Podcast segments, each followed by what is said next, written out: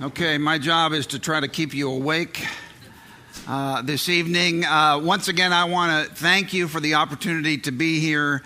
Uh, I've really enjoyed the fellowship, some great conversations around the mealtime, and um, I, I, know I've been, been doing this every, um, every session, but I, I do really want to once again thank you. I really do appreciate you. And as I said before, I'm a product of the kind of ministry that you do. How many of you are married? Okay. Um, how many of you are not married? Okay. I've been married for a, a long time. Um, married to my first wife, and uh, we've been married for 33 years. And the first year of our marriage was, was by far the worst year of my entire life. Um, we, we, Cindy and I tell people we, we, we've been married for 33 years and it's been the best 32 years of our lives. Why? Well, I'll just tell you. Um, it's late. I'm going to cut it a little bit short. I'm going to get right to the point and be brutally honest. You know why? Because I wasn't able to say something to my wife. I'm sorry.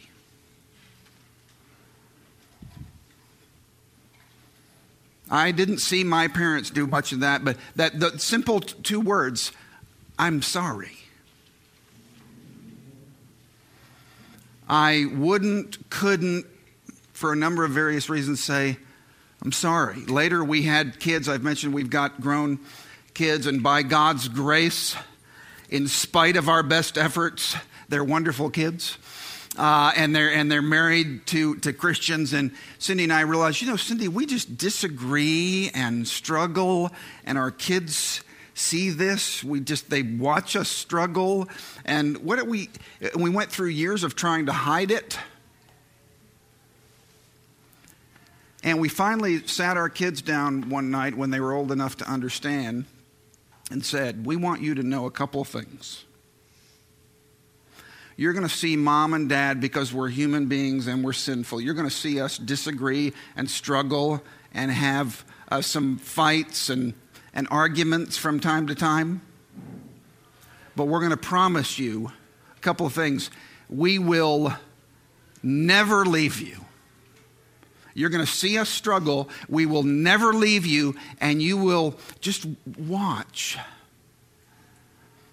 We'll work through whatever we struggle with. You'll see it. We'll never leave you. We will always love you. And we'll, we'll ask for each other's forgiveness. You forgive us, we'll forgive you. Turn in your Bibles to Psalm 51. It's a psalm you know. Maybe you have it memorized. Most of you know it well. It may be the. Um, the, the, the most read, memorized um, psalm in the Old Testament. The story behind it is, is familiar. Uh, for our purposes, we've been using the, the, the sort of imagery of songs or prayers for the road. And we started out by saying the very first psalm emphasizes what is, was it, what is it to be blessed? What is blessedness?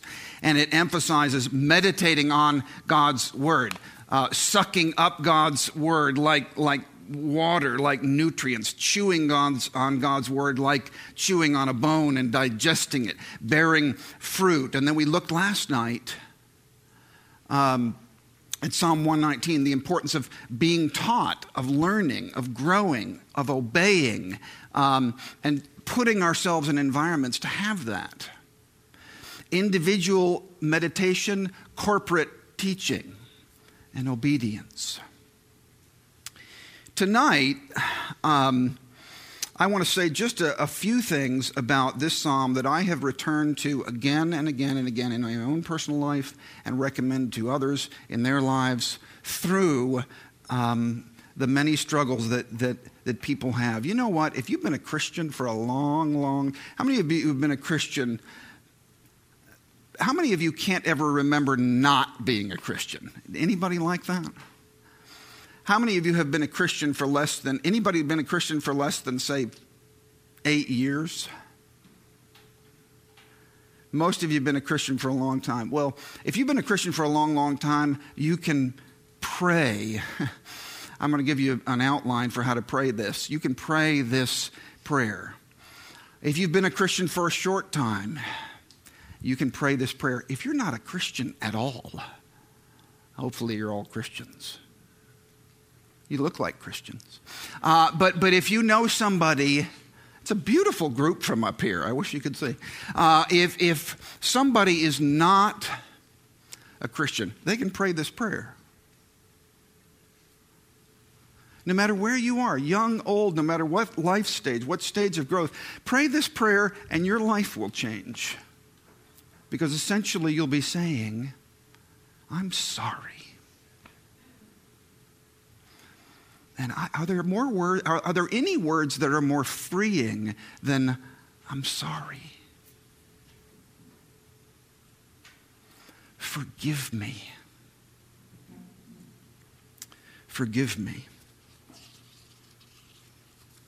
Let's read it. Psalm 51. Uh, for the music director, a psalm of David when the prophet Nathan came to him after David had committed adultery with Bathsheba. Have mercy on me, O God, according to your unfailing love, according to your great compassion. Blot out my transgressions. Wash away all my iniquity and cleanse me from my sin. I know my transgressions. My sin is always before me. Against you, and you only, have I sinned and done what is evil in your sight, and you are right in your verdict and justified when you judge. Surely I was sinful at birth, sinful from the time my mother conceived me. Yet you desired faithfulness even in the womb. You taught me wisdom in that secret place. Cleanse me with hyssop, and I will be clean. Wash me, and I will be whiter than snow. Let me hear joy and gladness. Let the bones you have crushed rejoice.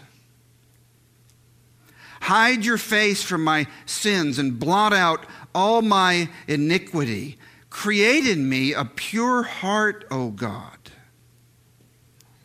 and renew a steadfast spirit within me. Do not cast me from your presence or take your Holy Spirit from me. Restore to me the joy of your salvation and grant me a willing spirit to sustain me.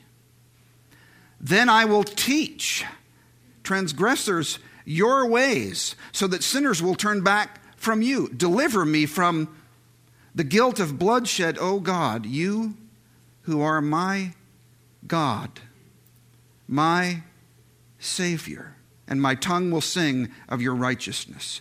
Open my lips, Lord, and that my mouth will declare your praise. You do not delight in sacrifice, or I would bring it.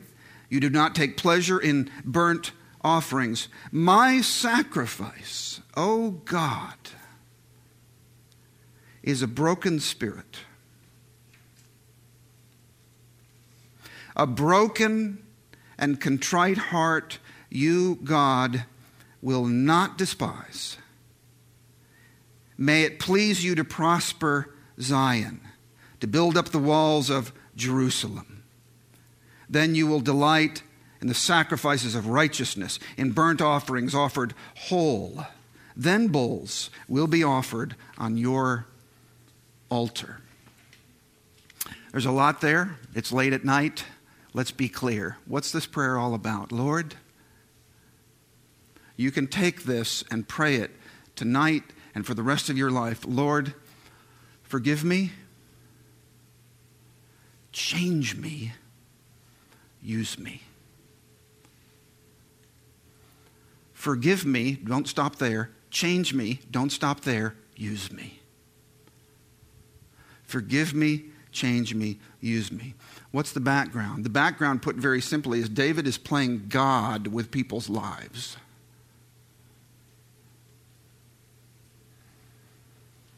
If you look at the account in 2 Samuel, notice the word send. He sends here and he sends there and he sends here and they send, he sends there and he's playing God. What was the, the very first temptation to our first parents on the third page of, of your Bible? You can be like God knowing good and evil. Listen to me, says the serpent. Eat of the fruit, and you'll be like God. Knowing good and evil. And here's David at the pinnacle of his power. He has control, he has wealth, he has power, he's a man of action, he gets things done. He says jump, and people say, How high? So he sends his army off. And as I said before, if you look at the, the account in 2 Samuel, notice this word sends. He sends his army off. He sends his servants to find out about this beautiful woman.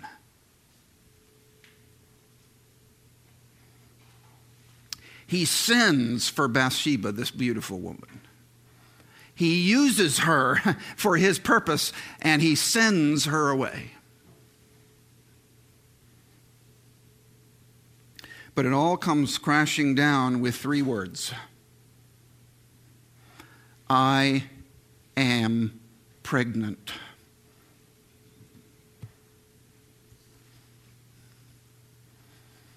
What's he going to do? Well, he starts sending again. and he starts sending his runners and commanding people to go here and go there. He sends for her husband, Uriah. And he brings him back. Go into your wife, take a break, be with her. He won't. He has too much commitment to his troops and too much loyalty to David and too much integrity. So he won't do that. So he sends word um, to Joab, his commander, make sure Uriah dies.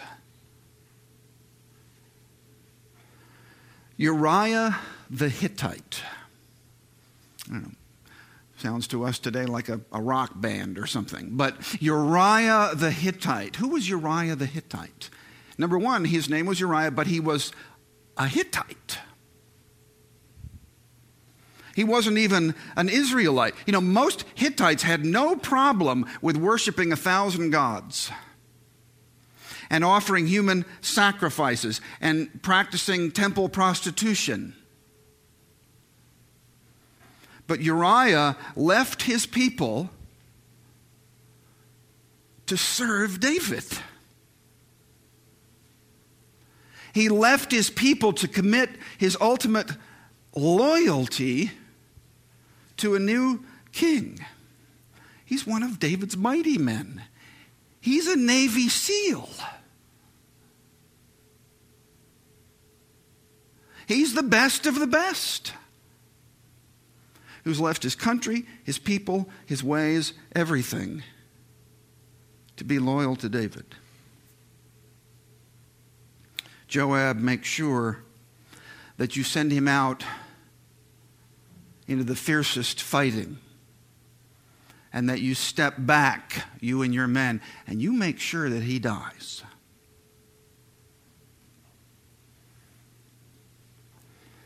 And of course, Nathan comes along, these prophets come along and, and um, mess everything up on a regular basis by speaking the truth.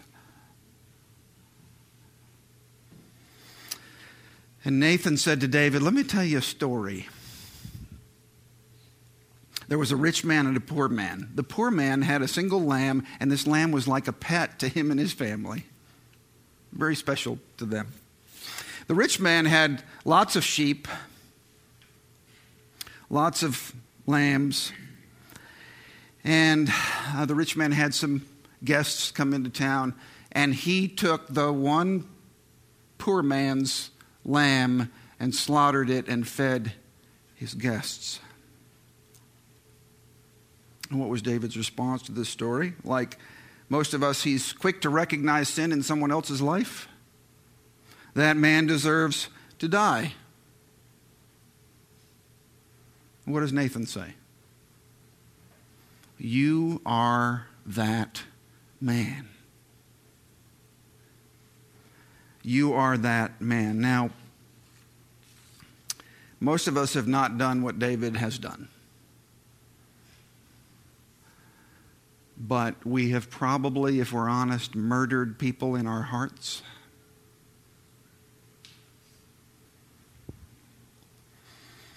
We've thought all kinds of things and wished all kinds of things. And sometimes you wonder does it happen to you? Where did that come from?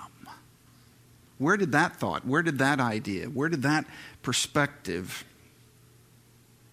pop up in my heart, in my life? Of course, Paul tells us none is righteous, no, not one. 1 John 1.10, if we say we have not sinned, uh, we make him to be a liar, and his word is not in us. And then we have this prayer, and we have David holding nothing back.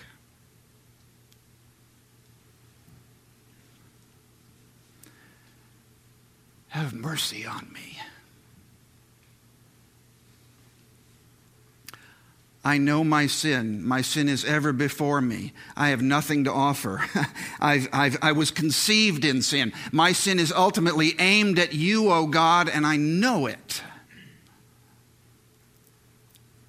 Have mercy on me. Wipe the slate clean. Wash the dirt away. It's not my father's fault. It's not my mother's fault. It's not my wife's fault. It's not my teacher's fault. It's not my coach's fault. It's not my employer's fault. It's my fault.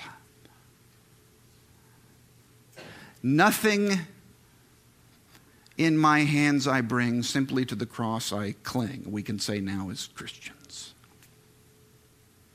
Nothing in my hands I bring, simply to the cross I cling. And here is David um, right on the, the brink of, of grace. Forgive me. You know, the, um, one of the things my dad I'm aging myself a little bit. You know, the, the ultimate tough guy when I was growing up, there were a couple of ultimate tough guys, but one of them was a guy you've all heard of, John Wayne. And every time John Wayne would come out with a new movie, my dad and I would go see the new John Wayne movie. Anybody know what John Wayne's last movie was? If you're a movie, we, we, Cindy and I, we we kind of have gone, we're kind of going back and watching movies on the Turner Classic station. We're watching those old movies from the 40s, 50s, sometimes 30s. And, and we saw this movie recently, and I'd forgotten about it. Anybody remember? The Shootist. Uh, and John Wayne dies. Bottom line in this, in this movie, John Wayne, in real life, when he was making this movie, had cancer. Ultimate tough guy. And he's facing death himself in real life. And he rides into town, this little town out west, and he's going to, in the movie, prepare to die. He's going to die in the movie, he's going to die in real life. Very interesting. And he's this gunfighter. And um, all, all the other bad guys realize that he's about to die, and they want to be the one to shoot him, to kill him before he dies. They want to get revenge. So he rides into this little small town, stays in this inn. Lauren Bacall is the innkeeper there, Mrs. Rogers, and he stays there, and all these bad guys come into town from all over the country because they want to kill him before he dies. And they break in the windows and they set the building on fire and they shoot people up, and, and, and all of her boarders, all the people that are living there in this inn, leave. And the place is in shambles. and you have this dramatic scene of Lauren Bacall uh, confronting John Wayne. Who do you think you are? Mr. Famous tough guy gunfighter. In the movie, who do you think you are? And he says this, and it was so poignant, particularly considering that he was a, had cancer. He said, I'm a dying man. I'm afraid of the dark, and I have nowhere else to go.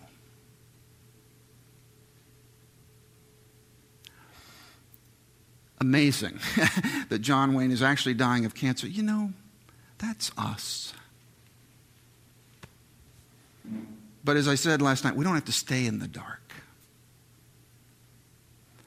Everybody's heart has a certain number of God given ticks in it. 100% of us die. Don't know when, don't know how. We will. Should the Lord tarry, as they say.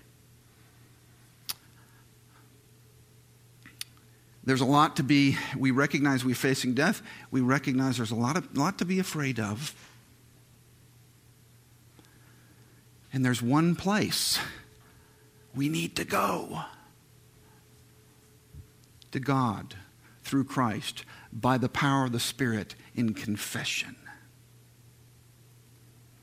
Have mercy on me. Um, I saved this one for tonight. Um, I wasn't able to use it earlier today with, my, with, with Lewis. Do you remember the, the story in the Chronicles of Narnia when, when Jill is, is uh, lost? It's in the, the silver chair, and she's gotten separated from all of her friends. She's a little girl. She's lost and lonely and scared. And she doesn't know where she is. And she looks in the distance, and she sees this stream flowing. She's hungry, she's thirsty, and it looks like there's life down there, and, and, and maybe I can get a, get a drink there. There's a problem. In front of this stream, if you remember the story from the silver chair, there's somebody. You remember who it is? There's this big lion pacing back and forth. It's Aslan and she begins to, to build up her courage and walk in that direction. And uh, he looks at her and says, Are you thirsty? She says, I'm dying of thirst. Then drink, said the lion. Jill says, May I? Could I? Would you mind going away while I do? The lion answered with a very low growl. By, by now, the delicious ripple, rippling noise of the stream was driving her nearly frantic. Uh, and she builds up her courage again and says, Will you promise to not do anything to me if I come? And he looks at her. Remember, he's the Christ figure in the Chronicles of Narnia. And he says, I make no promise. Jill was so thirsty now that without noticing it, she had come a step nearer and she finally said to him, Do you eat girls? And he says this I have swallowed up girls and boys, men and women, kings and emperors, cities and realms. And she says, Then I dare not come and drink. And he says, then you will die of thirst. Oh dear, I must go and look for another stream. And he says, There is no other stream.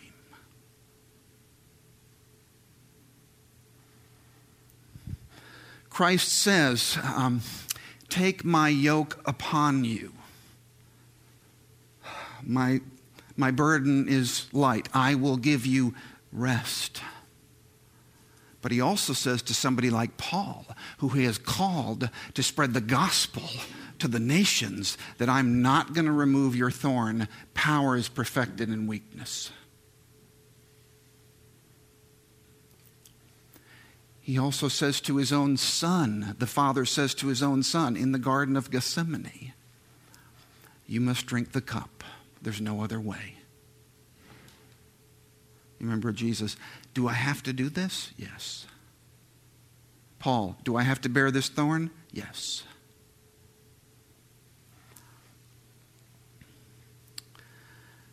Confession of who we are. And we see this, David recognizing this. I need you. You're where my thirst is quenched. You're the way. You're the way, the truth, and the life. You're the only way. I'm a dying man, scared of the dark. Um, forgive me. But then he goes on to not stop there, not with forgive me, but he goes on to say, change me.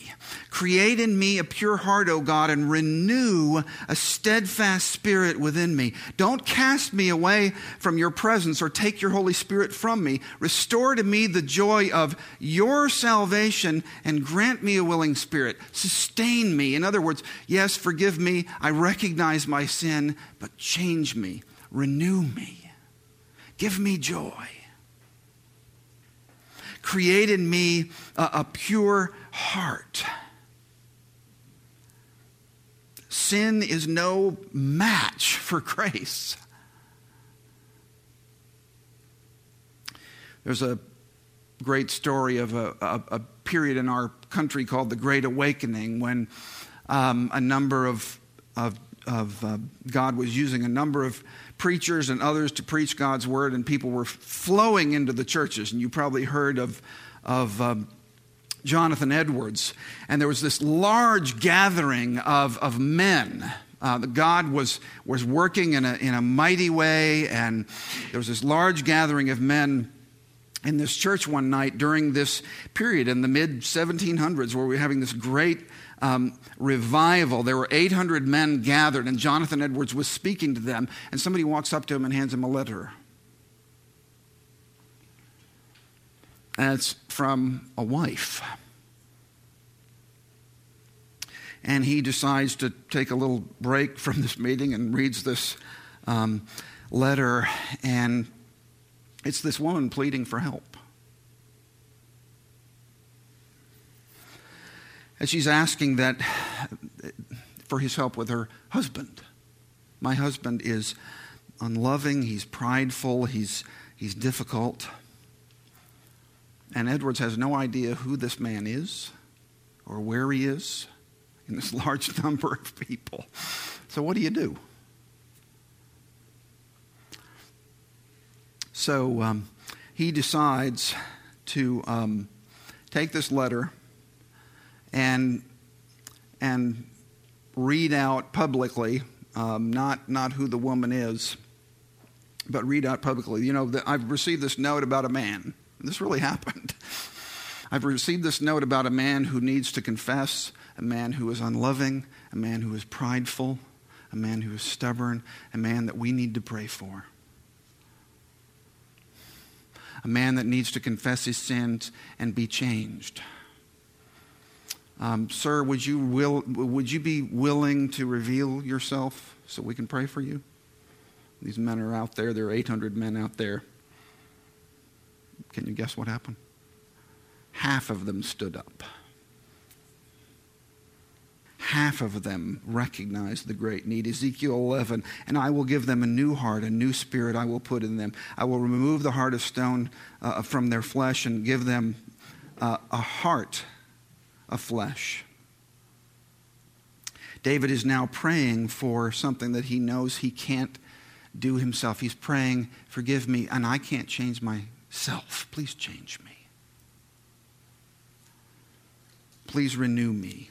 Please restore me. And then he goes on and says, Now use me. And this is really important to understand about this psalm. Sometimes we can miss this. I need to be forgiven, I need to be changed. But look what he says now. Then I will teach, and I will sing, and I will declare your praise. He goes on to talk about how this will benefit all of God's people. He longs to be used to the benefit of the church, of the people, of the people of God, not just so he will have his sins forgiven, but so he will be a benefit to others. Deal with my sin, deal with my heart, but now use me for the benefit of other people. I will teach transgressors. My tongue will sing of your righteousness. Open my lips. My mouth will declare your praise. In your good pleasure, make all of Zion uh, prosper. Build up the, the walls of Jerusalem. His concern, this is vital here, his concern is not just with himself, but it's with all of God's people. It's with all of the rest of God's people, for the whole body, for the whole community, for the whole church. And it all started with Nathan saying, You're the man. You're that man. You're, almost a thousand years later, There's almost something exactly, almost the exact wording said about another king. You remember there was a, a Roman politician named uh, Pontius Pilate who uh, writes a sign, King of the Jews, puts a purple robe on Christ, a crown of thorns, and says, introducing Christ to the people, Behold the man. Behold the man. And they shout, Kill him.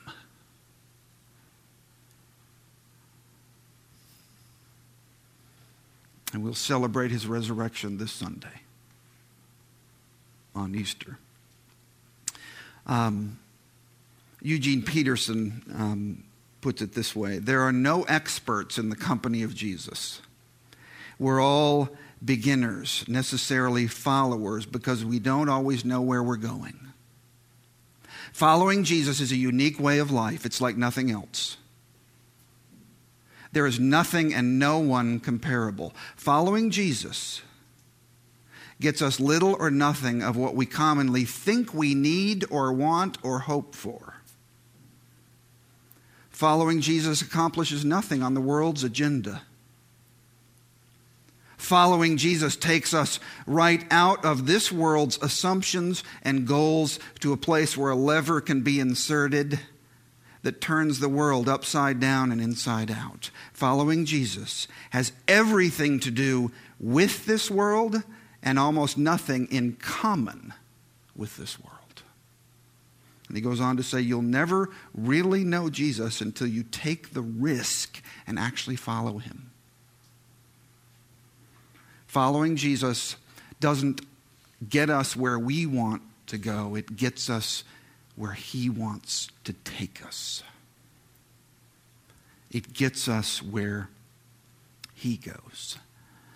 Um, C.S. Lewis puts it this way Christ says, Give me all. Forgive me, change me, use me. Christ says, Give me all. I don't want so much of your time, so much of your money, so much of your work. I want you. I have not come to torment your natural self, but to kill it. No half measures are any good. I don't want to cut off a branch here and there. I want the whole tree down. I don't want to drill the, to- the tooth or crown it. I want it out. Hand over everything. the whole natural self with all the desires that you have, everything. And I will give you a new self instead. In fact, I will give you myself. My own will will become yours. Lord, forgive me, change me, use me. If, if you remember nothing else, you probably forget a lot. You know, I wouldn't blame you, it's late. Forgive me, change me, use that. Teach it, make it part of your life. Forgive me, change me, use me.